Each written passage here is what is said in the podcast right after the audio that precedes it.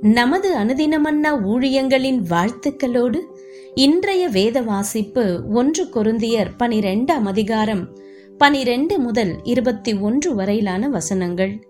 எப்படியெனில் சரீரம் ஒன்று அதற்கு அவயவங்கள் அநேகம். ஒரே சரீரத்தின் அவயவங்கள் எல்லாம் அநேகமாயிருந்தும் சரீரம் ஒன்றாகவே இருக்கிறது. அந்த பிரகாரமாக கிறிஸ்துவும் இருக்கிறார். நாம் யூதராயினும் கிரேக்கராயினும் அடிமைகளாயினும் சுயாதீனராயினும் எல்லோரும் ஒரே ஆவியினாலே ஒரே சரீரத்திற்குள்ளாக ஞானஸ்தானம் பண்ணப்பட்டு எல்லோரும் ஒரே ஆவிக்குள்ளாகவே தாகம் தீர்க்கப்பட்டோம். சரீரம் ஒரே அவயவமாயிராமல் அநேக அவயவங்களாய் இருக்கிறது காலானது நான் கையா இராதபடியினாலே நான் சரீரத்தின் அவயவம் அல்லவென்றால் அதனாலே அந்த சரீரத்தின் அவயவமாயிராதோ? காதானது நான் கண்ணா இராதபடியினாலே நான் சரீரத்தின் அவயவம் அல்லவென்றால் அதனாலே அது சரீரத்தின் அவயவமாயிராதோ? சரீரம் முழுவதும் கண்ணானால் செவி எங்கே? அது முழுவதும் செவியானால் மோப்பம் எங்கே? தேவன் தமது சித்தத்தின்படி அவயவங்கள் ஒவ்வொன்றையும் சரீரத்திலே வைத்தார். அவையெல்லாம் ஒரே அவயவமாயிருந்தால் சரீரம் எங்கே? அவயவங்கள் அநேகமாயிருந்தும் சரீரம் ஒன்றே. கண்ணானது கையை பார்த்து நீ எனக்கு வேண்டுவதில்லை என்றும் தலையானது கால்களை நோக்கி நீங்கள் எனக்கு வேண்டுவதில்லை என்றும் சொல்லக்கூடாது. இன்றைய நற்செய்தி நான் அவருடைய கைகளில் ரெண்டாயிரம் ஆண்டு ஜியா ஹைக்ஷியா தன்னுடைய பார்வையை இழந்தாள். அவனுடைய நண்பன் ஜியா வெங்கி தான் குழந்தையா இருக்கும்போது அவனுடைய கைகளை இழந்தான். ஆனால் அவர்களின் ஊனத்தை மேற்கொள்ளும் வழியை அவர்கள் கண்டுபிடித்தனர்.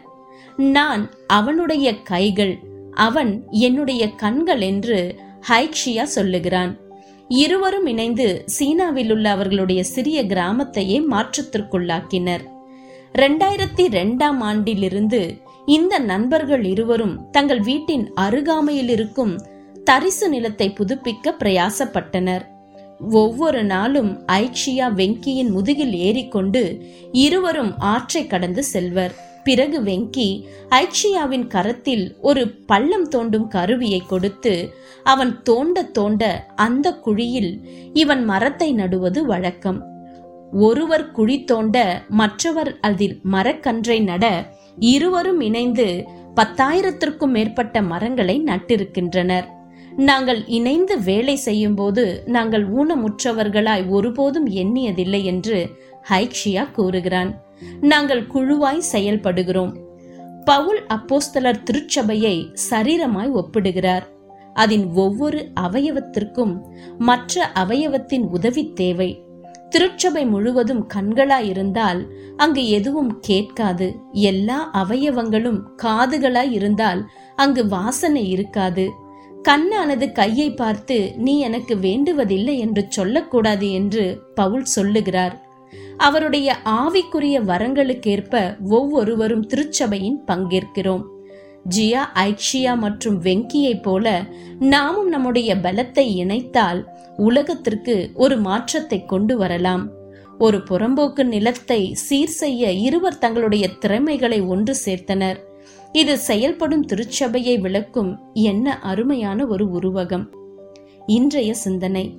உங்களுடைய ஆவிக்குரிய வரத்தை கொண்டு கிறிஸ்துவின் சரீரமாகிய திருச்சபையில் என்ன பங்கு வகிக்கலாம்? மற்றவர்களோடு இணைந்து இந்த ஊழியத்தை எப்படி நிறைவேற்றப் போகிறீர்கள்? செபம் பரிசுத்த ஆவியானவரே எனக்கு ஆவிக்குரிய வரங்களை கொடுத்து சபையாகிய சரீரத்தில் என்னை சரியான இடத்தில் பொருந்தியதற்காக நன்றி.